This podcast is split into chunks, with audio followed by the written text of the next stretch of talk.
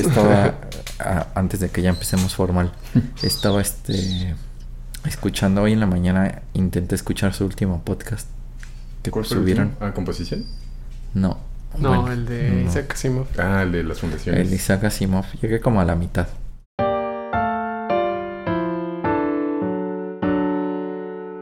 La realidad es que pareciera un ejercicio fácil escuchar radio, escuchar cualquier cosa mientras estás haciendo otra cosa, pero, ah, no, es sencillo. Sí, no.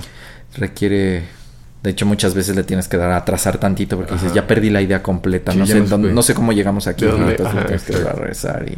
Sí, a mí por eso me cuesta, te El único momento genuino del día en el que oía podcasts era cuando iba a entrenar. Porque a la hora de manejar, pues lo único que iba haciendo era escuchar y de regreso igual escuchaba. Pero pues ahora como ya se acabó. Bueno, más bien desde antes, porque antes de la pandemia ya iba a un, entrenar aquí cerca, entonces me iba en bici pues ya no escuchaba nada. Entonces dejé de escuchar podcast porque pues ya en el día, o sea, me tendría que echar para escucharlos y ponerles atención o me tengo que sentar a ponerle atención porque sí, si no, no, yo en particular no, ya no pongo atención, entonces no. Y mm, no sé, me, lo he preguntado muchas veces, pero creo que a lo mejor hasta debe ser un poco agresivo al cerebro todo el tiempo estarlo estimulando. Ajá, o lo estimulas con lo que estás escuchando que tiene cierta carga intelectual que tu cerebro tiene que estar transcribiendo y usando y, lo, estás haciendo hacer otras cosas la realidad creo que es un vicio que yo tengo que me lo tengo que quitar. Porque yo siempre nunca hago una sola cosa siempre hago dos o tres al mismo tiempo. Y creo que eso genera como cierta neurosis, ¿no? De estar como agarrando. Sí, creo que sí. Y te acostumbra a estar en ese también estado mental, bueno, psicoemocional, ¿no? Como ese muchas cosas a la vez, o sea, estar pendiente de muchas cosas a la vez y es, pues como dices, un gasto de energía brutal porque el cerebro sí gasta muchísima energía de lo que consumimos, entonces pues se agota. Pero la, la realidad es que también hay, o sea, uno empieza, expande, expandes tus horizontes de lo que te gusta y dices, quiero leer más libros, quiero ver más películas, quiero saber más sobre los blogs que me interesan, sobre el podcast que me interesa, sobre el youtuber que sigo, sobre las noticias que no sé qué, y quiero trabajar más, y quiero hacer más, y quiero modificar mi página de internet, y quiero modificar. Y entonces las matemáticas no dan. No, no dan. ya es... ya se sale Tendré que dedicarle como 10 minutos a cada cosa diaria. sí, o sea, para hacer una sola cosa no da. No, no se puede. Pero la realidad es que sí acabo pensando que, que hay que hacerlo. O sea, que sí hay que regresar. O sea, finalmente el cerebro realmente no le puede poner su atención simultánea a múltiples cosas. Y más bien lo que puedes hacer, bueno, lo que hace es estar switchando muy rápido como computadora. Switchar entre tareas. y pues se te pierde algo a fuerza. Y algo Hay algo que, sí, no. Pero lo que dice Manuel, yo creo que el gasto de energía debe ser Tremendo. Sí, monstruoso. Lo haces, O sea, no le estás dando chance de que se descanse tantito y vuelva a usarse, sino es úsalo, úsalo, úsalo, úsalo, pues ya. Sí, sí se, o sea, sí hasta debe ser neurológicamente cansado, ¿no? O sea, las conexiones, la comunicación química del cerebro debe de agotarse y también, pues ya uno no funciona emocionalmente, algo está pasando mal. Como en el renacimiento que decían que la, el alma estaba en el cerebro, o sea, que pensaban que ahí es donde estaba. Ya como eso debe de el alma se ve de como escapó, como de ya no me uses, güey. Déjame. Así que, que bueno, redondeando el tema es un es una decisión que uno tiene que tomar consciente, ¿no? Decir. Sí, ¿qué tanto puedes, no? Hoy le voy a dedicar nada más a mi trabajo o voy a escuchar este podcast que me gusta o voy a leer este libro sin meterle música o meterle radio o meterle... A mí creo que lo que me cuesta es conciliar los imprevistos todavía. O sea, ya en, porque hago horarios más o menos cada mes y los voy ajustando según puedo no puedo o me funciona o no. O tengo otras actividades que hacer. Pero cuando suceden imprevistos como la orquestación de Elena o las letras de canciones o que me piden, ah, me puedes traducir esta canción. O sea, como cositas extra, me empiezan a, a tumbar tiempo. Entonces, aunque lo determine, que digo como, bueno, este tiempo lo puedo cambiar. De repente ahora lo necesitaba ese tiempo para hacer otras cosas que me están pidiendo otra vez. Entonces el tiempo que gasté aquí en otra cosa, lo necesito como jinetear hacia otra actividad para poder ejecutar la otra y dejar otra actividad de lado. Entonces eso todavía me cuesta trabajo de valorar las actividades, como para decir esto es modular, esto lo puedo quitar en caso de necesidad. Todas estas las quito y me quedo con esto. Esto todavía no, no me sale tan bien, pero, pero sí he tenido que, que destinar días y horas para hacer ciertas cosas según también la energía de mi cerebro y de mi cuerpo, porque había puesto algunas cosas, por ejemplo, de practicar en la noche y bueno, ya lo que quiero es echarme a ver la telenovela, entonces la, tengo que cambiar de, día o tengo que cambiar de horario. O entonces, sí, supongo que hay gente que aguanta más, pero yo la verdad no soy tan... Bueno, sí soy muy activo, pero no soy tan aguantador de como, ah, sí, no importa y duermo dos horas, pero no importa, mañana le sigo. Sí, estaba, estuvo padre. Ya no, bueno, ya, ya, ya no supe qué, qué, más siguió en su podcast, pero esa parte me gustó porque me acordó de, de de los personajes y de las fundaciones. Dije, ah, tengo ganas de releerlas. Sí, yo también tengo muchas ganas Ni siquiera sé si las tenga, porque hay, tengo por ahí unas cajas. Quizás ahí estén, pero no recuerdo haberlas visto. Haberlos visto la última vez que las abrí. Quizás no estén. Yo los empecé a comprar, pero como me compré una edición que me gustó mucho, visualmente estaba muy bonita, dije, nada, pues ya mejor me los compro todos en esa edición, pues si no se van a ver como campechanos. Ajá. Igual me quise comprar las obras completas de Borges y ya creo que ya no las hace. ¿Los tienes todos? Esa edición. No. compré el primero. O sea, compré la fundación. Ajá. Y dije, ah, me voy a ir comprando estas ediciones. Y pues no las he comprado. Porque, porque también ya no he querido comprar más libros. A mí me pasó, compré con otro estilo de libros, pero compré la serie de, de Scott Pilgrim. Ay, qué padre. Y nunca conseguí el 3 y ya lo he buscado por todas partes y lo encuentro, pero no otra edición. Pero no ah, encuentro la edición que, que, compré y como que siento que no, que aunque lo compre en otra edición, como que está incompleto. Sí, está incompleto. Como que no. No sé si le entraron ustedes a, Scott Pilgrim. Nunca lo he leído. Sí me da curiosidad, pero nunca lo he leído. ¿Y la película? Sí, la película. Sí, la volvió de culto. muy buena. Muy buena, ¿verdad? Sí, sí, sí. Vi el... me eché la lectura completa. Pensé que no me la iba a echar completa, pero sí, sí me la eché completita de... Se reunieron ahora en la pandemia. Ah, hicieron como un Zoom. Yo también me lo eché. ¿Cómo no? también me lo eché y me gustó mucho.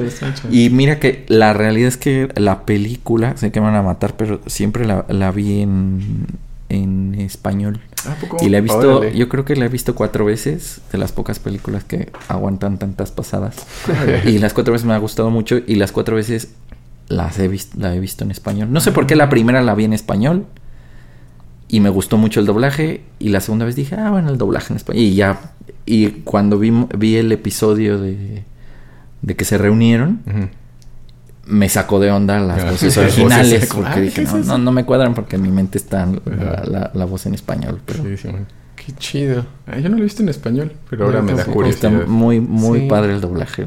Sí, querría ver algunas otras cosas en español, porque sí he escuchado que hay, no, no que sean en general, pero que sí hay muchos doblajes chidos. Sí, sí. De diferentes cosas de anime, de películas, que hay algunos muy buenos. Sí, creo que, ah, pues dijo Cindy, ¿no? Que el, el los Seven Deadly Sins, que el doblaje en español estaba chido. Sí, sí, y es que sí hay casas, no sé, digamos, debe haber en cada país, pero en México sigue habiendo algunas productoras de doblaje que hacen, o sea, que sí, como que sí le dedican tiempito a adaptar bien y a escribir bien y a, darle una intención padre y, personalidad a los monos.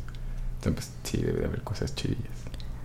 A mí me gusta el Mario Castañeda de, de este John McClane, o sea, de, Bruce Willis. Me gusta mucho su voz.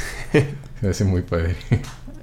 La, la realidad es que si en tu mente te casas con, con una voz, aunque no sea la original, difícilmente te adaptas a, a, cambiarla después.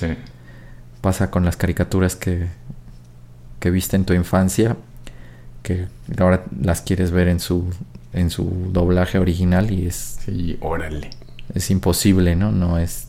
Simplemente es una caricatura diferente o es una experiencia totalmente diferente que no te aporta la misma cantidad de nostalgia. Sí, no, no, pues no. Que te aporta la otra. Que eso ha pasado. Ahora, no sé si vieron que, por ejemplo, Netflix se hizo con los derechos de Evangelion. Ah, sí. Y la realidad es que a mi parecer el doblaje en español está impresionante de, Evangelion, el primero, y quise ver ahora la versión de Netflix y no aguanté el doblaje. Ah, no, no sé por qué, también está en español, pero supongo que debe ser algunos derechos o algo que se pierden y las la tuvieron que redoblar, otra vez.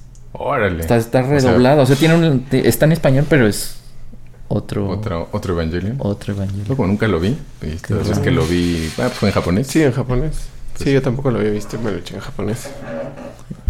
La, la realidad es que también todas las series de eso de ese tiempo prácticamente comparten voces, ¿no? Sí, sí. sí, eran un grupo chiquito de personas haciendo todo lo que como se podía. Rick, Hunter era ella, ¿no? Ese señor. Sí, es el mismo. es, el que es de las primeras veces que yo me acuerdo de esa voz, es con Rick Hunter. También Robotech está redoblada. Sí, Robotech, Robotech la empecé a ver en inglés porque no había de otra. Y pierde no todo. otra y dije, mmm, no me gusta que tengan voces de, de güero. no, a lo mejor no, ya la dejé de ver. y sí, en, en Netflix, no sé, no sé ahora, pero en Netflix Robotech estaba solamente en inglés. Sí. Y mucho tiempo la única versión oficial que podías adquirir tenía un redoblado. Ah, o sea, no, si estaba en español, pero en español de los dos, del 2000 supongo, o de fin. No, pues hay, que, hay, que, escarbarle ahí a ver quién las tiene en cinta que las pasó, las digitalizó, aunque se vean gachitas. Sí, sí, algún torrente. De hecho, todas esas series viejitas creo que están en YouTube. Sí, seguramente. Alguien las sube y ¿Tú ya no tienes los, los VHS esos grabados? Tengo un par, dos, pero la, realmente es que prácticamente todos se perdieron en alguna mudanza o en algún... Un último que tenía que... De, de la película de, de Robotech de Macros. Se lo regalé a un amigo que era muy, muy fan y cuando se empezó a mudar la colección a DVD, le regalé el, el, el VHS. Y la realidad es que a los años me he arrepentido un poco porque el arte del, de, la, caja, estaba padrísimo. De hecho, mucho mejor que cualquier que, que cualquiera moderno, pero pues en ese momento me nació regalarlo y lo regalé y ahora lo he extrañado que digo, ah, me gustaría tenerlo y ponerlo en un así que exhibirlo, pero pues ya no. A mí eso me pasó con los leones de Voltron. Cuando me deshice de todos mis juguetes que nos mudamos a esta casa, dije, ah, rayos, ¿para qué me deshice del Voltron? lo volví a comprar. en el Mercado Libre lo busqué y lo volví a comprar ya. Tener cinco. Y ahora hasta venía con monos, que yo nunca tuve los monitos. Oye, hablando, hablando un poco de, de, de Voltron, este, la realidad es que recuerdo que es de las primeras caricaturas que me impresionaron o animaciones que me impresionó como realmente me volví fan como de los robots. Mm. Y no sé si a ti te tocó, pero el Voltron que yo recuerdo era un Voltron de vehículos. Ajá, ajá, ajá. Vehículos y naves. Y e, sin, embargo, el Voltron famoso y el que encuentras en todas partes y el que ves es el Voltron de, leones, y el que Netflix adquirió y el que rehizo y sacó del baúl es el de leones.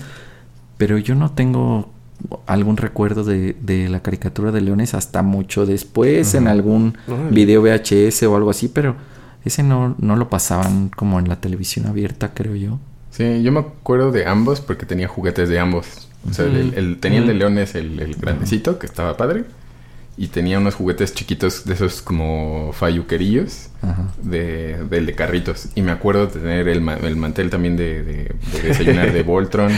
Y tenía cositas así de Voltron, pero de ambas cosas, o sea, de tanto el de leones como el de carritos. Y me acuerdo más del de leones porque seguramente es más reciente. Claro. Bueno, más reciente, hace 30 años, pero, pero... Pero, te acuerdas de tus juguetes, pero te acuerdas de la caricatura, o sea, de haber visto la caricatura de los leones. Me acuerdo... No fue... Me acuerdo... tengo la sensación, pero a lo mejor es más bien una sensación de memoria y no una memoria genuina, podría ser eso. Y pero el del, de vehículos, si te acuerdas. No, eso, es tan viejo. A lo mejor si lo veo, empieza a detonarme la memoria y digo, ah, órale, esto sí o esto de plano, ¿no? Pero es muy borroso. Como que siento que es de, de, televisión, de mis primeros recuerdos como ser humano, yo creo. Entonces no lo tengo tan clarito. O sea, debe ser muy viejo porque no lo recuerdo muy bien.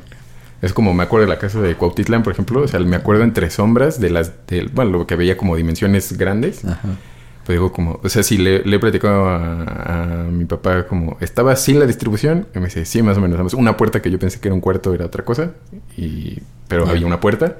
Y dije, ah, entonces sí, entonces sí es memoria genuina, o sea, no, no me lo contaron, pues. O no lo viste en una foto. Pero, pero algo así yo creo que tengo con Voltron, que no está demasiado, demasiado atrás en el tiempo, entonces no, ¿De qué, o en qué años lo pasaban en la tele? Yo pienso que debe haber sido como del 85, ah, pues más o menos. Eh, la, la, realidad es que todas esas, todas esas caricaturas, anime ahora, eh, anteriormente no llegaban luego, luego. seguramente pasaban por un proceso que primero las compraba alguna empresa norteamericana y seguramente después esa empresa tenía tratos con Televisa o con Inmevisión se llamaba antes de Canal 13. Antes de Canal 13 Inmevisión, antes de Azteca. Y de ahí las hacían llegar acá. Y de hecho vi que este muchos doblajes se perdieron en el 85. ¿A poco? O sea, muchas... Y por eso redoblaron muchas caricaturas porque el archivo estaba en no sé qué edificio de Televisa en el centro. Y con el derrumbe se perdieron. Y pues hubo ya cosas que ya no existen. Órale. Ya, qué bien. Pero sí, o sea, sí es como dices que había tratos con, con Televisa y lo brincaban. Y seguramente que muchas caricaturas en, en, Japón salían mucho antes y tardaban algunos años. Tres, cuatro, cinco años en llegar acá. Yo recuerdo Voltron ser contemporáneo con Massinger Z, que de eso sí seguramente todos se deben de acordar. Eso es muy famoso, quizás sea el robot más famoso. No sé si le gane Gundam, seguramente Gundam en Japón y después, después Massinger Z. Pero algo, algo tenía Voltron que me, que me atrapó. Y de, hecho es uno de los juguetes que siempre quise tener y al día de hoy nunca tuve. Porque me parece que nunca llegó a México como el oficial, el de naves, el de por, eso me es tan extraño, porque yo no tengo ningún recuerdo de la caricatura del de Leones, pero el de Leones era fácil de conseguir. Y la caricatura que pasaban aquí, o que yo veía, que era la de, la de los vehículos, este, nunca vi un juguete oficial. Y ahorita mencionaste que jugabas con, los juguetes que vendían en el mercado. Y esos son de los que tuve. Los juguetes de Fayuca, pero, pero los de Con el he de plástico transparente también. Seguramente todos. Bueno, yo tenía un amigo que su por el trabajo de, su papá siempre viajaba a Estados Unidos. Y uh. tenía los mejores videojuegos. Y tenía juguetes que aquí no, no, no se veían. Y recuerdo que antes de que saliera en México, él trajo el, el kit completo de todos los Constructicons de Transformers. Y era así como... Qué fresa. Sí, qué pudiente. perdón, perdón. Hola, Michael. sí. Atrapado en los 80. Ru, ru.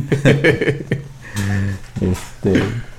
Y recuerdo que, tuvo el kit de los seis Constructicons que después aquí llegaron a México. Y en México me acuerdo que, o, la versión que yo vi, no venían en un kit, venían separados y tenías que comprar cada uno de los vehículos. Después ya más adelante sí vi el kit. Y ah, con él sí vi el, el Voltron de vehículos completo.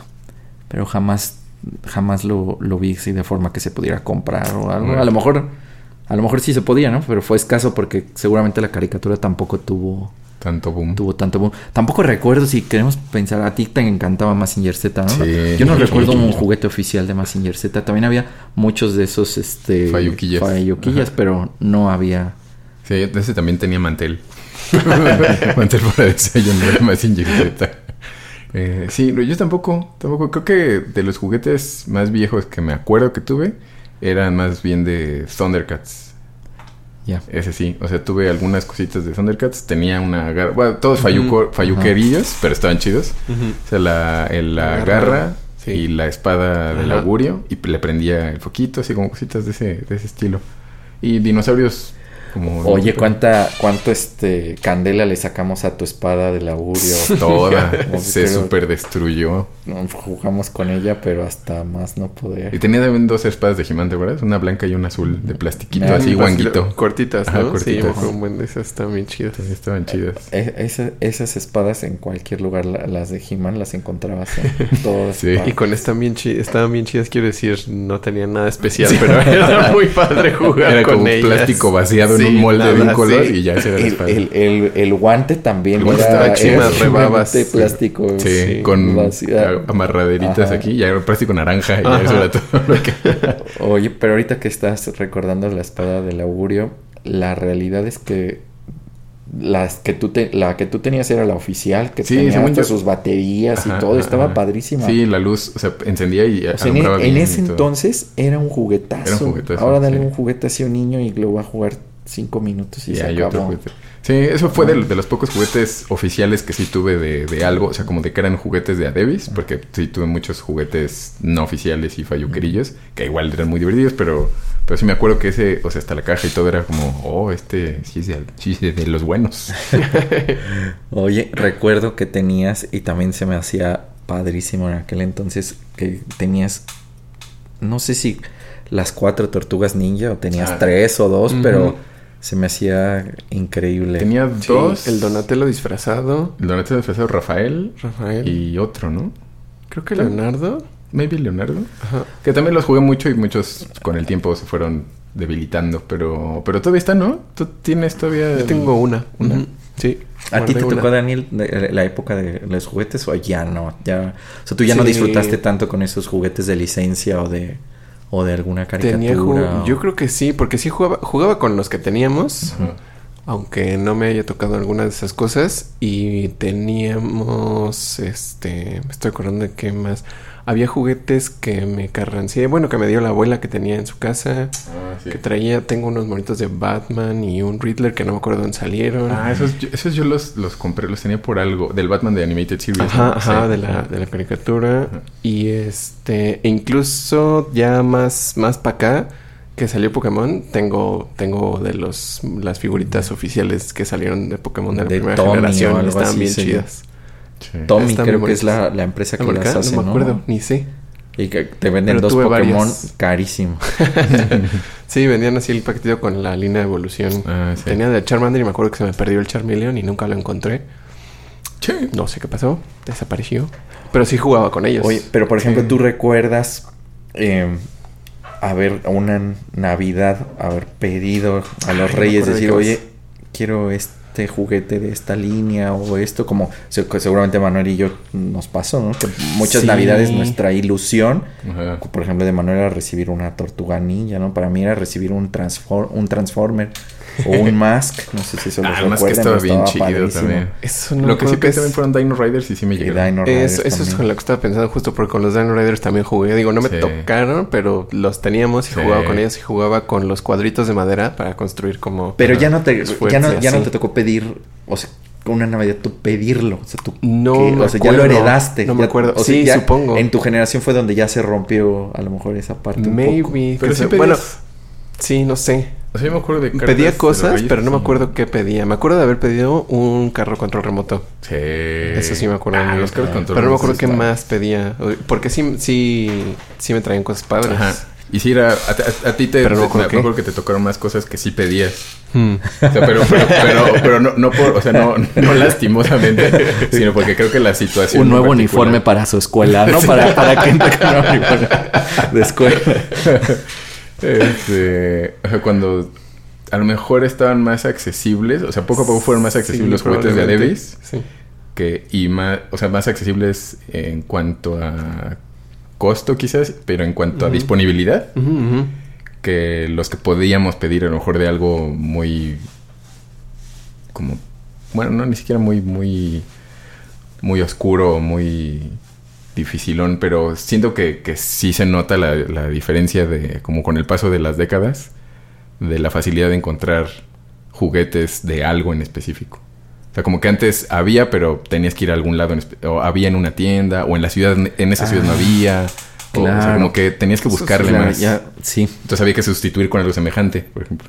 Sí, no, no, no todos los, los juguetes, no todas las líneas estaban en la misma juguetería y tenía, si querías un juguete en específico, si le tenías que trabajar un, un ratito. Sí, era la tosillo. Y ya después ya fue más, más facilón. Pero también, eh, también, fíjate, apuntando como a otra gran diferencia, yo recuerdo mucho como de, de ti y de otros primos, eh, como de nuestra generación que, que a lo mejor sí nos tocó esa parte de los juguetes que en una Navidad si te llegaba una caja con un He-Man o una caja con un Transformer o una caja pensándolo en mujeres con una Barbie era suficiente, ¿no? o sea, era todo, ¿no? O sea, ahora una Navidad tiene que tener un Xbox o tiene que tener un PlayStation o tiene que tener un juego que ahorita acabo de ver 1700 pesos, 1799 pesos, un juego. No, no sé, traído a pesos de hoy, ¿cuánto costaría una caja con un He-Man? ¿Cuál, sería el, equivalente? Pero no creo que sean esos 1700 pesos que hoy es un juego electrónico. Por tu culpa, Díaz Ordaz. Empezaste Pero bueno, no, no solo es eso, sino también es que nos hemos vuelto pues más insaciables, ¿no? Es la realidad, porque si antes con una, con una caja con un juguete tenías para todo el año. Sí, sí. Este, y puede ser que sea por esa por la misma causa de la accesibilidad, ¿no? O sea, siendo todo tan fácil de conseguir y tan fácil de ver y saber y conocer y, saber en cuándo salen todas las cosas en todos los momentos oportunos. Este, pues si quieres todo. Pues sí. Claro. O sea, puedo tenerlo, ¿no? ¿Por qué no? sí, Simón. Claro, recuerdo que también tenías eh, un juguete que me encantaba, que era el, castillo de Playmobil. Ah, el barco pirata. Ah, el barco pirata. Y ese todavía lo tengo. Ese sí, ese sí, de ese no me quería deshacer. Era el barco pirata, discúlpame. Tienes toda Y todavía tengo varios de sus accesorios. Es, es, es, impresionante Playmobil y desconozco cuánto vende ahora, pero anteriormente se me hacían juguetes que eran un poco inaccesibles, ¿no? Eran, eran como, como, como una línea como premium, eran como caros, un poco más caros que lo normal. Es que eran juguetes grandes, ¿no? O sea, sí, eran juguetes como, los sets eran grandes. Que no era tan caro. O sea, yo compré, en algún momento creo que compré, ¿cuál?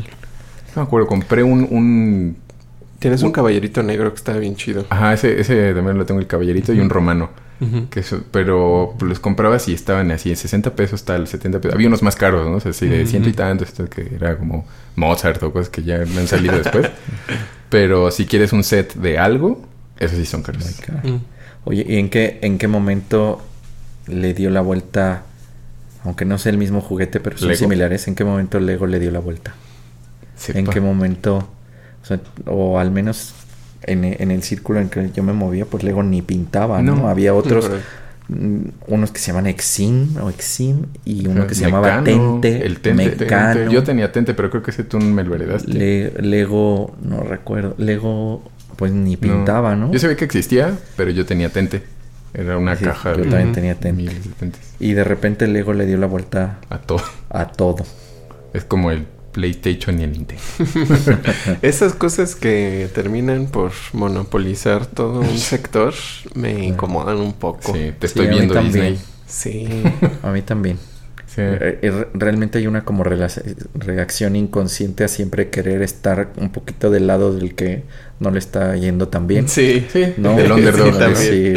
ajá, un poco me pasa ahora con lo que está con en la industria de los videojuegos entre PlayStation y Xbox que un poco me dan ganas de que le vaya mejor a Xbox para que no se vuelva monopolio, para que no sea tan aplastante la diferencia. Sí, que los eh, monopolizadores o potenciales monopolizadores sí pueden hacer, está haciendo cosas chidas. O sea, las películas de Lego se me hace que son muy buenas. Están muy... O sea, no solo son divertidas, chistosas, sino que se me hace que genuinamente están hechas padre. O sea, hechas con cuidado y no como eh, esa...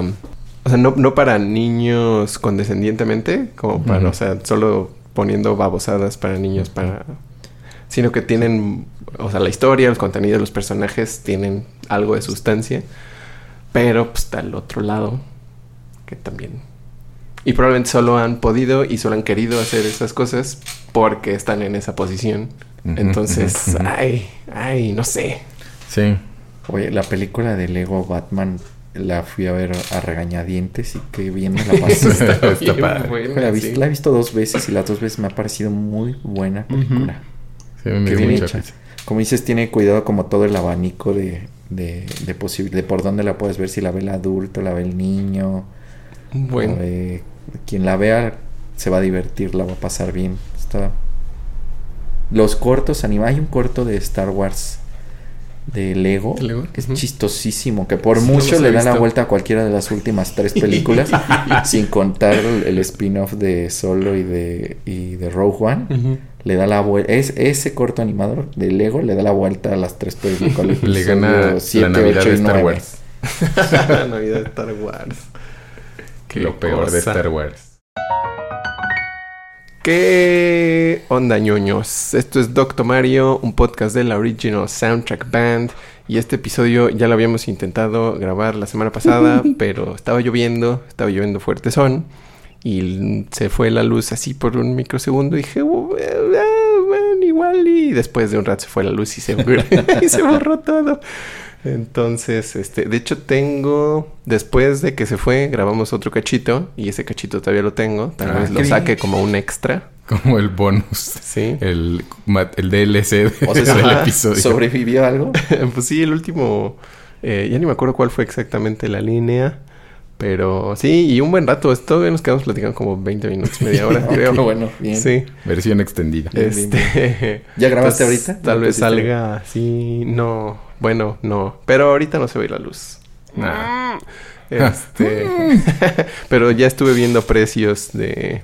Em, de no rompas. De los no breaks, sí. de mi pobre corazón. Creo que no había, no, ten, no había hecho conciencia de que esa canción es del papá de Miley Cyrus. Dije, ¿qué rayos? Sí, cierto, es de ese mono. La de No rompas más mi pobre corazón. Achy Breaky Heart. Ah, es la original. gringa country. Es, de, este Cyrus, de Ray Cyrus, creo que se llama. sí, ahora que estaba buscando canciones horribles de los, de los 90, dije, ¡Hey! Es cierto. Demonios. Las bodas te lo agradecen, Cyrus. Entonces, eh, el chiste es que hoy trajimos por fin eh, episodio especial porque yo lo venía anunciando desde el año pasado a nuestro a nuestro primo Raúl que fue el causante de que estemos involucrados tan profundamente en esta clase de cosas y con esta clase de cosas quiero decir tanto juegos, videojuegos, anime como el Merol y en consecuencia las músicas. Sí. Porque, de hecho, estaba pensando, fue, imagino que especialmente en esa época en, el, en la que viviste con nosotros. Sí. Que fue, ¿qué, un año? ¿O cuánto tiempo estuviste ahí? El primer año de prepa, sí. De... Bueno, el primer de, prepa tuyo. Sí, el, primer año de prepa exactamente. Y, y bueno, más bien cuando estábamos grabando el, podcast anterior, eh, recuerdo que, que hacíamos como la la anotación que nos llevamos seis años, seis años, seis años. Entonces, como que la parte interesante es que pues, las mismas cosas que nos gustan nos tocó verlas de tres puntos de vista muy diferentes, Súper diferentes, sí. Tres generaciones. Porque ese año que tu primero de prueba que tenías 16, 15. 15. 15. Entonces yo tenía nueve y tú tenías nueve, yo tenía tres. Ajá. Sí, exactamente. Entonces podíamos jugar Street Fighter, pero era seguramente una experiencia totalmente diferente para cada quien. no competitivo. sí, eso era por, por el tiempo de, Street Fighter. Sí, está chido. Sí, ¿no? Yo siento como Street Fighter muy presente en esa... Sí, porque hasta... En esas convivencias. O sea, uh, mimiqueábamos los poderes. Te, hacían flotar como Dalsim, que por eso así te cargaba para hacer Dalsim. Daniel platica que, que, jugaba Street Fighter, pero realmente él se dedicaba a aprenderse todas las coreografías y, mientras jugábamos él las hacía y nosotros sí, básicamente. Desgraciadamente no teníamos como acceso a una videocámara si no estaríamos subiendo el link de, todas las poses que, él generaba. los ruidos y todo, ¿verdad? Sí, sí, sí, sí. Que hasta ahorita, hasta que salió Ryu y Ken en el Smash, y ya tienen otro doblaje de las voces y alcanzo a escuchar cómo pronuncian ah, Tatsumaki Senpukiaku. No había entendido, o sea, de verdad, oyéndolo en el Super Nintendo es como, no, mano, pues no, no, sé qué no, suena para nada como eso. Sí, a mí hasta que me dijiste, oh, sí, ya, oyéndolo con atención en el, en el Smash con la voz muy claramente pronunciada. Sí, ya. Ah, pues los acentos por todos lados, ¿verdad? Sí. Sí, nada, nada, nada castellano no nipón. Pero, ah, sí, bueno, esa, esa diferencia ajá, de, de, edades, que creo que, por ejemplo, a mí me tocó también con Malo, que Malo es siete años mayor. O sea, que Malo es un año mayor que tú, ¿no? Ajá.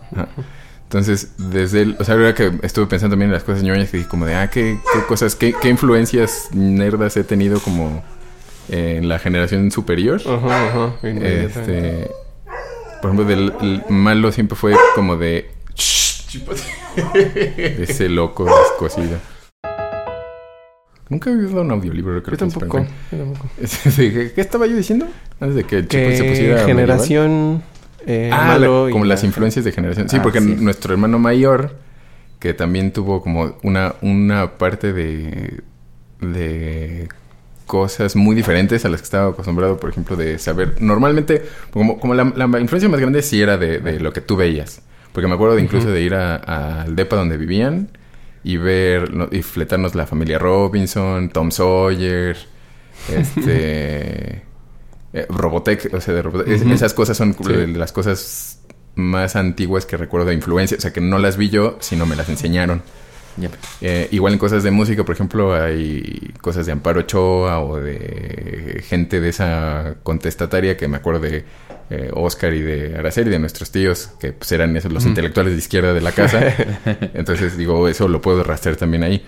Pero de la otra parte, por ejemplo, malo era, en vez de metal grunge, mm, en vez de Nintendo Play. Ah, sí, totalmente. Y en vez de como anime, cómics. Yo de ahí saqué muchas cosas de ah, cómics de. O sea, estaba más acostumbrado a los cómics. Ahí. Él me enseñó Spawn cuando estaba saliendo, porque de alguna forma compró la, como la los de Violator. Y yo hasta después que llegó Spawn, no sé, muchos años después que llegó aquí a México, en algún momento vi que eran la misma cosa y dije, ah, esto es lo que yo vi hace años. Que no sabía, entonces me emocioné y empecé a comprar Spawn, porque ya, sabía de qué era. Pero, pero sí es como, y, malo, por ejemplo, veía aliens y cosas de terror y fue este, ¿cómo se llama?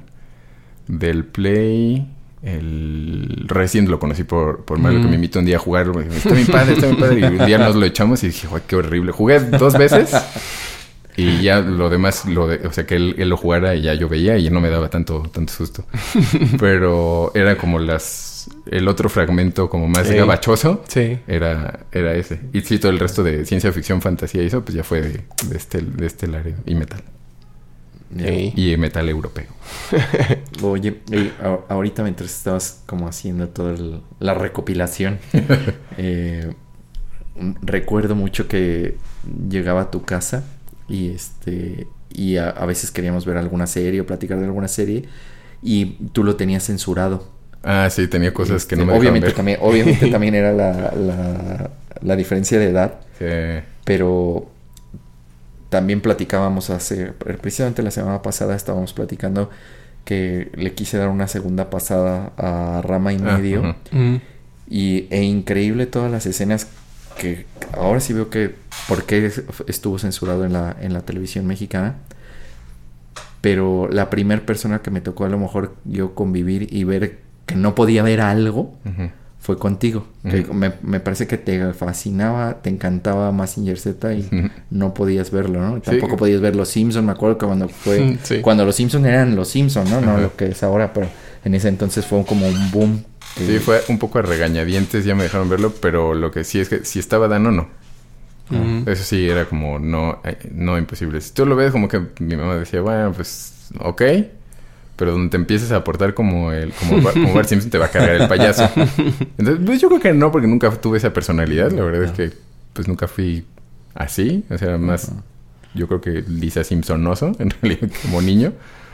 Pero, pero sí, eh, o sea, de Messenger Z también, o sea, me, me, concedían los juguetes y cositas. Bueno, juguetes nunca tuve como Messenger Z, tampoco muchos, pero como el, mi gusto por y de repente lo veía, pero como que si un episodio estaba muy violento, sí me decían como no ya. Robocop, por ejemplo, la caricatura de Robocop, él tampoco. Oye, pero la película. La película sí era una cosa horrible. Entonces yo creo que le ha, de haber, le ha de haber impresionado tanto a, nuestra Santa Madre la película que dijo, nada, la caricatura no voy a dejar que lo vea porque pues, está horrible. Y, sí, pues, eh, sin embargo, eh, de, de mis películas favoritas, que son las dos primeras de Terminator, Recuerdo haber visto la primera de Terminator en tu casa, en una de las primeras videocaseteras que alguien cercano a mí tuvo.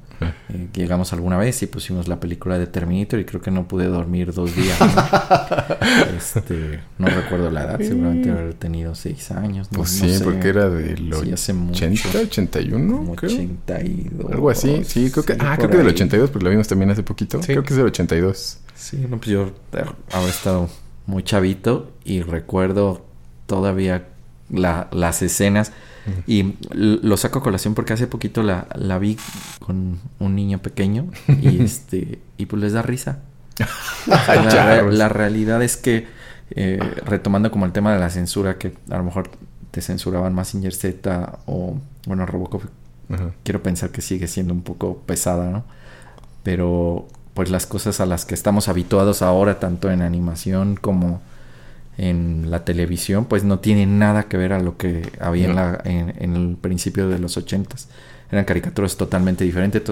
de diferentes. Tocaste ahorita el tema de la familia Robinson y Tom Sawyer, que son, son caricaturas que yo creo que ya de ese estilo ya no se hacen, ¿no? Un poco para, para niños. No sé si te, te, tocó ver la de Remy. Sí, no me gustaba mucho porque sí, era, era muy triste. y no me gustaba eso. no me gustaba sentirme que Te, que te hacía llorar. de, hecho, yo solamente la vi de niño y jamás la he vuelto, he querido como regresar a ella, pero por ese sentimiento que, que tú dices, ¿no? Te, te, transporta un sentimiento, te transmite un sentimiento como de tristeza. Sí, sí, mucho pesar. está, está difícil para un niño. E, ese y como, bueno, Heidi no era tan dramático, pero también era pesaroso y Candy Candy también era pesaroso. O sea, era esa la onda, ¿no? O sea, como diría, la pérdida y las catástrofes sociales y emocionales y entonces pues no, pues yo me juego con robotcitos. robots y balazos, pues ahí está. Claro, también este platicábamos que cómo ha cambiado el, el, panorama que, que, en aquel entonces, si tú te volvías fan de una caricatura, tú, tú estabas a, la, eh, a merced de la televisora, de en qué día quería poner la caricatura, en qué canal la quería poner, este... ¿Cuántos capítulos compró? ¿Cuántos capítulos compró también? Muchas veces, eh, por ejemplo, eh, a mí me pasó mucho con la, con la de Robotech, que me encantaba. La, la primera vez que pusieron la serie, la pusieron como hasta el capítulo 10 y ah. luego la quitaron porque hubo, fue que comenzó a haber un movimiento como que todo, como ahora lo que hay que los videojuegos tienen la culpa, en ese entonces la animación tenía la culpa, ¿no? Los monos entonces, eh, me acuerdo que Canal 5 hizo como una purga de todo el contenido que ellos pensaban que era violento. Que ya hicimos que, hay una. ya, ya, hicimos ver que hay una diferencia de lo que en ese entonces se consideraba violento a lo que hay ahora, ¿no? Y quitaron todo lo que tenía que ver con robots, con armas, con todo. Entonces nada más llegó como la transmisión como al capítulo 12. Y luego la siguiente vez, como un año o dos años después que la volvieron a transmitir, la empezaron como del capítulo, no sé, como del 15 y entonces había como un hueco ahí. Sí, un hueco ahí que nunca se llenó y luego pues más para acá hay otras series que avanzan, avanzan, avanzan y luego las regresaban y luego a mí me pasaba mucho, por ejemplo, con la de Tom Sawyer que yo no, no alcanzaba a llegar de la escuela a la hora que la pasaban, entonces todos los episodios de esa caricatura yo los veía con 10 minutos menos o 15 minutos menos, entonces nada más veía los últimos 20 o los últimos 15 minutos de la caricatura. Entonces la realidad que, que la forma en la que ahora se consume ese tipo de contenido es totalmente diferente. O sea, yo lo veo ahora, te sueltan una serie completa y te ves la temporada completa y es súper cómodo y no te pierdes ni un minuto, ¿no? Pero anteriormente sí tenía su chiste cazarla o hasta grabarla, quitarle los anuncios. Sí, a veces se me, de, algunas series que llegué a grabar, se me olvidaba, le ponía la pausa para los anuncios y, me por agua y regresaba y seguía viendo la, la, caricatura, pero se me olvidaba quitarle la pausa. Entonces tenía un episodio, a veces que nada más grababa el anuncio o a veces grababa la, menos de la caricatura de lo que debía grabar. Entonces, pues sí sí era simpático y pues recordando que pues así también fue como conocimos muchas series, ¿no? Sí. Yo sí tengo Fly, así de mochado, grabado porque llegaba del taekwondo a justo, justo cuando iba a empezar. Entonces era grabarlo y pues también de repente se me pasaba y yo, ya, ya no le puse y ya, pues ya se acabó. luego había chance de, algunas videocaseteras tenían un temporizador. El temporizador Y entonces lo ponías, pero también siempre a veces fallaba. se iba la luz. Se iba la luz. Como en este podcast. O... así era mucho trabajo nada más. Era, mucho trabajo. Aparte la calidad que obtenías, pues no era muy buena. También piensa cómo se transmitía por la antena aérea a las televisiones de ese entonces y se grababan en beta. Originalmente. En, Originalmente en los cartuchos beta. Que eso de, la, de las antenas, no me acuerdo a quién, a quién le hablé. Creo que a, alguien, me acuerdo, a un, a un niño, a un niño centennial, alguien, no me acuerdo. Bueno, que le habló de las, de las antenas que antes para ver tele tenías antenas, las eras ah, antenas de aire y que eran pues palos de bueno, palos de hierro que conectabas con un cable a la, a la tele y de repente como movía el aire y ya no se ve y entonces alguien se tenía que subir a acomodar la antena. ya se ve, no, ahí, ahí, ahí. Entonces la tenías que dejar ahí y ya te bajabas y ya se veía la tele. Si no, no había. Yo me acuerdo que había un aparato, no me acuerdo si era una tele o había algo que tenía un alambre enredado a un tenedor y el tenedor estaba funcionando como antena. Ah, si era un radio o algo. Teníamos en algún momento así un tenedor para que jalara más ah, chido. ¿No era mi telecita chiquita, blanco Ah, puede ser. Puede que fuera esa, que en algún momento se perdió la antena.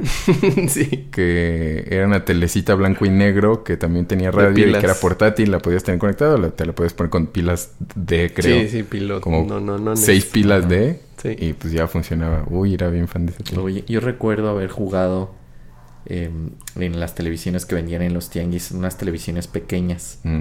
Este, que, que, le, que les ponías las, las pilototas, las que estabas ahorita comentando, y conectábamos el Super Nintendo porque en ese entonces había una o dos teles en, en, en, la casa o estaban ocupadas o una no funcionaba y la única opción que teníamos era la tele de pilas y conectábamos el, Super Nintendo a la tele de pilas para jugar Street Fighter en una pantalla de ¿cuántas pulgadas te Yo creo que serían unas cuatro. Como de cuatro pulgadas en blanco y negro. Sí, fácil.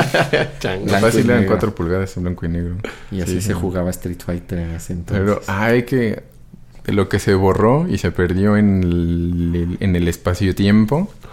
Este, hay que volver a mencionar cómo se conectaban los videojuegos antes de con las chunchitas que eran esos cables. No sé ni cómo se llaman cómo se llamaban ese tipo de conexiones los las primeritas los de mano de Lego no de sí, parecen mano de, la patita patita metálica que, que se atornillaba sí, se, atornillaba. ¿verdad? Ajá. Que eso, ah, bueno, eso venía a colación porque estábamos hablando de cómo nuestra influencia de videojuegos, monos chinos, música y, literatura venía de lo que tú habías descubierto y que tú el primer videojuego que jugaste lo descubriste porque nuestros papás tenían un videojuego. Sabes, porque los papás tenían un bucle temporal sí, muy, muy, raro, Darks. muy extraño. Sí, la, la realidad es que tus papás siempre tenían como cosas como de primera mano, de primera línea, libros. Yo recuerdo la primer videocasetera haberla visto en tu casa. Platicábamos que la primera película en, en, en conectada a una televisión también la vi en tu casa. Y la primera consola también, que tu papá tenía un Pong. El Pong. Sí, era simplemente un juego como de raquetitas con una pelotita el único control eran dos perillas. Y dos perillas de control. Y ese fue la realidad, el primer acceso a un, a un juego electrónico. ¿Por qué? ¿Sabemos por qué tenían eso? ¿Por qué compraron eso? No me acuerdo. Creo que es una historia que sí, sí supe. Y a lo largo del tiempo la volví a preguntar cuando volví a sacar el Pong para jugar un rato. ¿Aún lo tienes? Sí, ese sí, lo deberíamos de, sí, hay que, sacar. Hay que, hay que hacer una sesión de, de Pong para ver qué sucede ahora. Este, pero si acaso la que se acordaría sería nuestra mamá y pues ya yo creo que ahorita ya no se acuerda. Mi papá yo creo que no se acuerda. A lo mejor sí, podría ser. Sí, o sea, porque cosas sí. La realidad es que valdría la pena eh, aquí estos señores se dedican además de todo lo que platican en este podcast se dedican a coleccionar consolas retro. Entonces no a coleccionar, sino a todas las que han tenido las tenían perfectamente guardadas. Ah, me compré un Game Boy, por cierto, también. Este, entonces valdría la pena un día. Sí, aunque, aunque ya lo que pasa es que realmente pones. Ah, eso se nos quedó en el, tintero y está padre. Sí, justo. Que uno, uno pone un juego eh, o una caricatura buscando replicar la experiencia anterior. Y precisamente estábamos platicando en el podcast anterior que al menos en mi experiencia, no todas las veces eh, es eh, placentero. Eh, mucho en, los videojuegos se pierde mucho realmente a los juegos que he regresado. Muy pocos les vuelvo a dar como el, valor que tenían para mí. Este, muchos otros digo, híjole, esto sí, de verdad que ya no pasó la prueba del tiempo, ¿no? Y pasa también como con caricaturas. Entonces, seguramente nos pasará que si sacas todas tus consolas y empezamos a jugar, le vamos a dedicar cinco minutos a cada juego.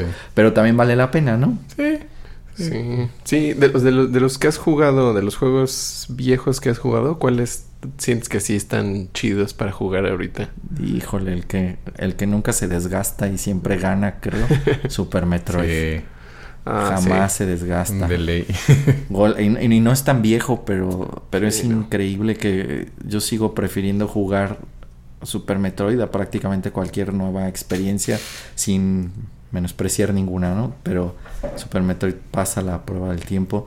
Eh, no, no sé si recuerde, no, no sé si tú lo llegaste a jugar, pero eh, Altered Beast y Golden Axe son juegazos que, son experiencias muy compactas que si me lo preguntas yo extraño ese tipo de experiencias porque era una experiencia que seguramente te consumía 40 minutos desde el momento en que ponías el cartucho, prendías, se veía el logotipo de, de la consola. Este, dos opciones para configurar, si, si, querías de un jugador o dos jugadores, y si querías tener tu medidor de vida un poco ampliado o el medidor de vida ah, normal. Y párale, empiezas a jugar, ¿no? Dos líneas de texto, comienzas a jugar, en todo el juego te encuentras si acaso otras 3, 4 líneas de texto y en 40 minutos terminaste la experiencia, una experiencia redonda, completa en cuanto a la música, las gráficas, la diversión. Si juegas de dos jugadores se multiplica por dos la, experiencia y en 40 minutos quedas totalmente satisfecho, ¿no? No necesitas más. Platicábamos también que pues ahora te echas así este tutoriales de juegos que duran 20 horas, ¿no? Entonces, son, son experiencias muy diferentes. Sí, muy, muy sí, Pues sí. Supongo que ahorita, maybe, algunos estilos de juegos independientes están tal vez como llenando ese, ese espectro, porque ahora hay todos los juegos de todas las duraciones de todos los estilos porque todo el mundo está haciendo juegos. Pero sí, pues sí, o sea, eso era como eran los juegos, ¿no? Esa era la forma de... era lo que había. Como dices hace rato con los otros medios, pues eso era lo que había y probablemente podías comprar un juego cada tanto tiempo y era disfrutarlo lo más posible. Sí, sí. Super Mario World también ese le lo exprimía más no poder, lo jugué, lo jugué, digo que ahora los los chemitos se acuerdan mucho, nuestros sobrinos, eh, no crean que sean chemos de Adebis. este, eh, se acuerdan mucho de que yo jugaba Mario Bros con el control al revés o de cabeza. y que así lo jugaba, o sea, que ya lo sabía tanto que pues me ponía a jugar al revés como para, que fuera más difícil, o sea, no por faroles, sino como por ver qué pasaba. Y sí, me acuerdo que hasta Street Fighter creo que alguna vez de repente cuando, pues como eran chiquitos, eran bastante más chiquitos, pues yo jugaba al revés para, pues no, no jugar tan, tan, tan manchado. Y pues sí, era como lo más exprimible posible. Te digo, de Street Fighter 2 pues entrenábamos hasta que nos salían los movimientos. Porque estaban muy difíciles. Claro. Oye, y, queriéndome acordar y brincando un poco, la realidad es que yo tuve un poco de acceso tanto a platicamos de Altered Beast y de Golden Axe, pero en su versión arcade. Pero donde más lo disfruté fue en Sega Genesis. Sí. Este, pero en arcade yo creo que, y he tenido oportunidad de seguirlo jugando en emulador, que es un juego que no envejece, es el primero de las tortugas ninja de Konami. Ah, el de. Bueno, el de 8 bits. No, de, de, arcade. Ah, el de arcade, de arcade. Ah, es muy, el que es de, de cuatro jugadores. Ajá, ese juego no envejece. también, bueno. Doble Dragón creo que también no envejece. Y sé que me van a matar, pero hace poquito quise intentar. Y bueno, lo he hecho, lo he, querido intentar un par de veces, pero no, no puedo. Y tengo súper recuerdos de ese juego que es Sonic tanto ah, Sonic 1 como Sonic 2. He querido regresar a ellos como para replicar la experiencia de lo que se sentía y no, ya se me hace un juego, no sé, ya, ya no me proporciona diversión, ¿no? Y al final de cuentas intento pensar que pues el, eh, en la palabra juego lleva la explicación, ¿no? Cuando ya no es divertido, ya no es un juego, pues ya no... como que ya para no, qué. Ya para qué, ¿no? Es un juego que en recuerdo la primera vez que lo vi en un tianguis este, que era donde llegaban los primeros juegos que no eran Nintendo, porque Nintendo en aquel entonces era el único que tenía tiendas oficiales. ninguna, ninguna otra. Si tú querías ver un TurboGrafx 16, que se llama PC Engine para, en, Japón, aquí llegó como TurboGrafx 16, un Neo Geo, o querías un Sega Genesis, que ese entonces fue el que, el que a mí me, me tocó, tenías que ir a un tianguis. ¿Siempre fuiste a Pericuapa? Sí. ¿Siempre fue sí, Casi siempre Pericuapa. Era donde. Yo me, acuerdo más de el nombre Pericuapa que haber ido alguna vez a Pericuapa porque pues eso quedaba lejísimo. O sea, pues nosotros llevábamos a casa de la abuela que está en el norte de la ciudad por la Basílica de Guadalupe. Ir a Pericuapa pues era un poco odiseico. Claro, sí, sí, estaba lejísimo. Pero estaría interesante que también, este, a lo mejor tú, Daniel, de otro punto de vista, que ¿Qué juegos has regresado que, que, digas ya no? Este ya no, ya no. Ya no, entonces ya no me divierte, ya no es, que No sé, porque siento los que sí me tocaron empezar a jugar fueron desde el Super Nintendo en adelante. Y siento que los del Super Nintendo se mantienen mucho más este, sólidos hasta ahorita. O sea, el, Super Mario, el Super Metroid, eh, los Megamanes de Super Nintendo, los uh, Castlevania de Super Nintendo. Siento que todavía están chidos. O sea, todavía se juegan bien. Todavía. Contra 3 también. Contra, contra 3. Está, y más bien cuando he jugado algunos de NES, que esos pues no me tocaron, eso sí siento como, ay, jole, no, esto sí está muy incómodo. O sea, el primero de Metroid, sí, digo, ay, como que me dan ganas, pero este, sí está incómodo. Tienes que, bueno, de eso también hablamos, ¿no? Que tienes que cambiar el, tu, tu set mental. Sí. O sea, decir, esto no, o sea, cuando empieces a sentir que que algo no está funcionando es porque esa cosa ya no... estás demasiado acostumbrado a lo moderno. Ajá. Entonces necesitas regresar a... De esto se trataba, así era. está bien esto, así está bien. Ok, entonces ya se, se, aligera. Pero sí Pero esos realmente ya son unos que no me tocaron. O sea, que no los viví cuando salieron. Yo creo que a mí me pasa eso con el Atari, por ejemplo. O sea, que si juego cosas de Atari, pues, ñe. Bueno, el que sí he vuelto a jugar alguna versión más me, como moderna, más o menos, es el Mario Bros. De Atari, el primer Mario donde salía el Pau y todo eso, que eran un mundo eh, infinito, que sales por la izquierda y regresas por la derecha. Ese, ese me sigue divirtiendo mucho. Hay un juego impresionante que jamás regresé. De hecho, creo que no he regresado a los juegos de Atari. Pero jugábamos muchísimo otro de nuestros primos y yo que se llamaba Just. Sí, ah, Just, el de la avestruz. Sí, yo lo jugué mucho, mucho después. Me acuerdo que ustedes lo mencionaban y lo pude jugar así mucho después. está jugable en algún lado, ¿no? Sí, Porque yo no lo jugué en algo tan viejo. ¿Cuánto pesará? Como medio kilobyte. Sí. Quise, quise eh, eh, realmente es un tema esto de, de, de las regresiones y supongo que cada quien hemos hecho algunas pero hace poquito quise rescatar un juego también de la primera computadora que tuve que se llamaba Lot Runner. No sé si lo ah, recuerdan. esa franquicia es. muy famosa y estuvo en el primer Nintendo. Seguramente en el Super Nintendo hubo alguna y en computadora tiene muchas versiones. Pero estaba buscando una versión en especial que solamente corría en MS2 y ahora me encontré que hay emuladores que corren directamente a tu computadora, el MS2, y se, se, brincan a MS2 y corren el juego y lo intenté jugar y no, injugable. Injugable, ¿no? Tenía un editor de niveles que se me hacía impresionante y pues ya ahora con todos los editores que hay pues se queda muy atrás. ¿Pero ese de qué era? Son unos como muñequitos perfectamente definidos. Yo creo que fue la primera vez que me di cuenta que los monitores de computadora estaban muy avanzados en comparación a tu, a tu monitor que tenías para ver televisión.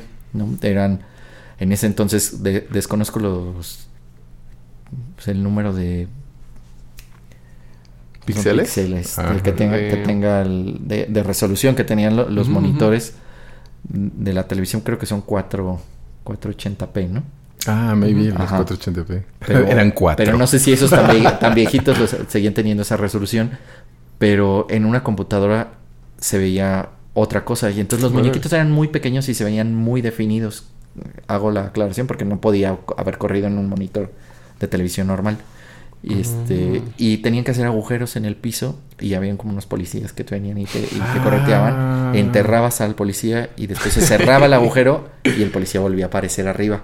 Entonces tú tenías que agarrar como unos tesoros y luego agarrabas una llave, subías y con eso ya podías escapar del nivel y eran muchos niveles y lo que estaba muy padre era que era cooperativo, pero mm, pues no, realmente la, la, experiencia no fue tan buena. Y ahora, eh, digo, cerrando un poco el tema, también he, estado dándole un poco al Nintendo Switch Online, como queriendo regresar a algunos juegos y uno que recordaba así con mucho cariño, que era el primer Star Fox.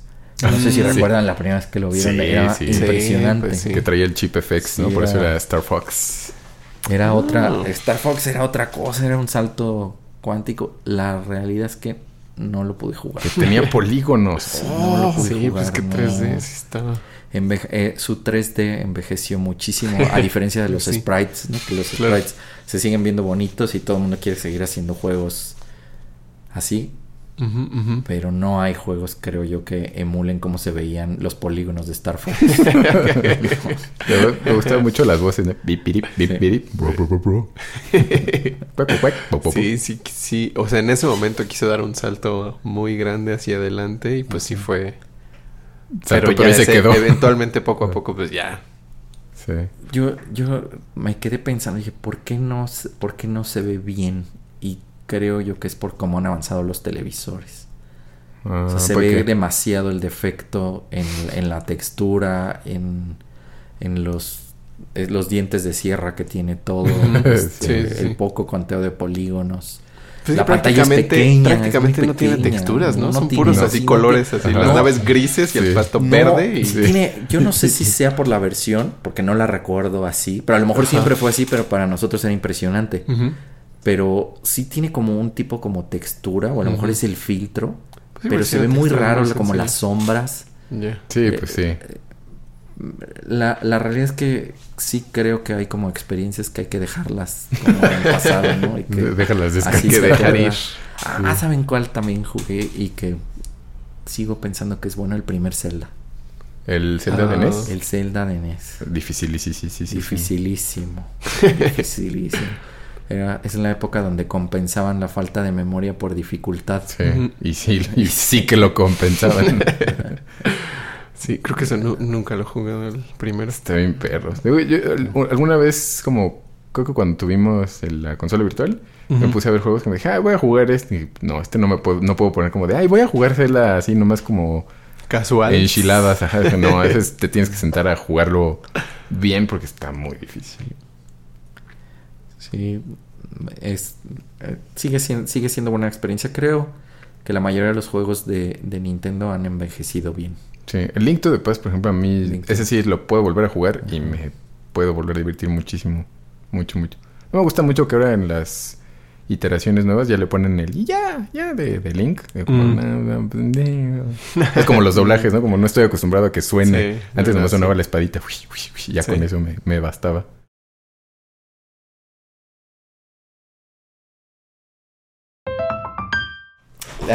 digo, ya fuera del, del, aire y eso, pero la realidad es que sí, sí me entristece un poco que la experiencia no sea la misma. Sí, a mí también me pesa. Es, es, es difícil, es... Eh, y ya no dijimos más, pero me pasa con casi todos los juegos de las maquinitas, que yo los veía impresionantes y se me hacía la mejor cosa del mundo y, y los juego y... como chafas, chafas. ¿Sabes cuál muy rescatable? Cabal, no sé si lo ah, recuerdan. Ah, ¿cuál era Cabal? Es una maravilla de juego. el nombre, pero no Son unos muñequitos que salen atrás y están cubiertos por una barrera y todo el escenario completo son como soldados y hay aviones y tanques y, granadas y de todo que los quieren matar. Y los soldaditos, tú mueves al soldadito y mueves la mira. Pero todo en el ah. escenario, todo se puede destruir. absolutamente todo.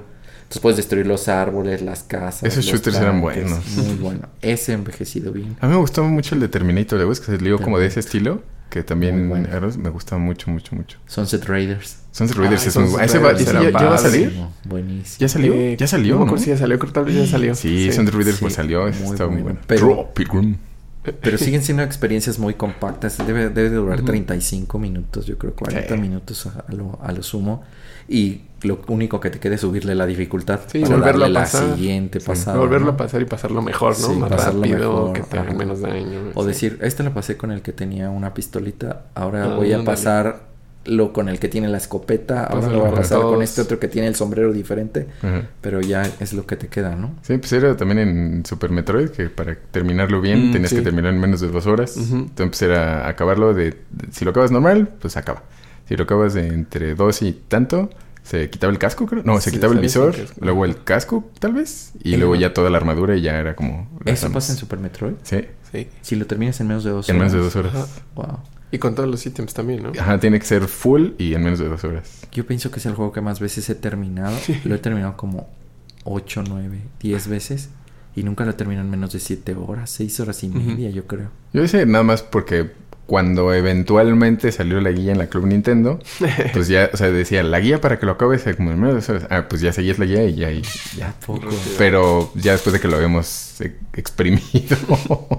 Ay, qué bueno. Sí, estaba chido. y no, no, tienen ustedes así juegos que hayan regresado que digan, híjole, no. Creo que no. hay que hacer, pero de verdad hay que hacerlo. El conectadero de consolas. Tú, tienes hasta tu Sega Master System. Ese, sí, el Sega Master System está también, ¿no? Según yo sí. Ese, estaba bien padre el, pad, me acuerdo. Mucho más padre que el de Nintendo. Tenía un pad cuadrado. Sí. Como octodireccional en vez de, de cuatro, ¿no? Ajá. Y tenía un juego escondido de un De un caracolito. sí, los juegos con los que venía que eran, no necesitabas cartucho. Sí. Era uno de motos y el de cacería, que estaba más, mucho más padre que Dog Hunt. Tenías tres escenarios diferentes, había diferentes animales que valían diferentes puntos y ah, cada vez volaban más rápido o se movían más rápido. Qué bueno eres. Estaba bien chido. No me acuerdo. Estaba muy bueno. Y además tenía, siempre quise comprarle tarjetas, porque podías comprarle cartuchos o tarjetas de juego, y tarjetas aquí nunca hubo, siempre había cartuchos. Oye, pero ese, el Master System era mucho más poderoso y avanzado que el Nintendo normal. Sí. Y sin embargo no la libró. hay unos ports o oficiales, obviamente, cuando de Sonic y de algunos juegos de Disney, porque en ese entonces Sega tenía muy fuertes las licencias de, Walt Disney. el, porque no podía, el Castillo de la Ilusión era No, no podía competir contra Mario. Entonces, como no podía competir Sega contra Mario, tenía que traerse pues las mascotas prestadas, ¿no? Entonces hizo como deal muy fuerte con, con Walt Disney. Y de hecho, los mejores juegos de Walt Disney es de la era de, del Sega, de Sega Genesis. y varios se portearon de Sega Genesis a Sega Master System y se ven muy padres. Órale. Ahí por ahí buscan los videos en YouTube, pero se ve muy... Era muy buena consola, pero como siempre, pues las decisiones seguramente corporativas fueron mejores las de Nintendo y pues no. Sí, pero sí, entonces pues sí, ahí está. Tenemos el 64, el Cubo, el Wii, el Wii U. El Super NES, no, pero ese ya también había dejado de funcionar. ¿Ya no tienes ah, el Super NES? Sí, ese ya no servía. Sabes que lo prendías y se veía, no se veía, se veían rayas. Mm. Entonces, de repente, si lo apagabas y lo prendías, de repente agarraba. Ah, luego tenías que sacar el juego y volverlo a poner. pero pues ya terminó por descomponerse y pues ya también migró. Pero pues podríamos comprar otro. ¿Tuviste Atari? sí, sí, compré. Atari. No, ese alguna vez prestado, pero mío, mío no.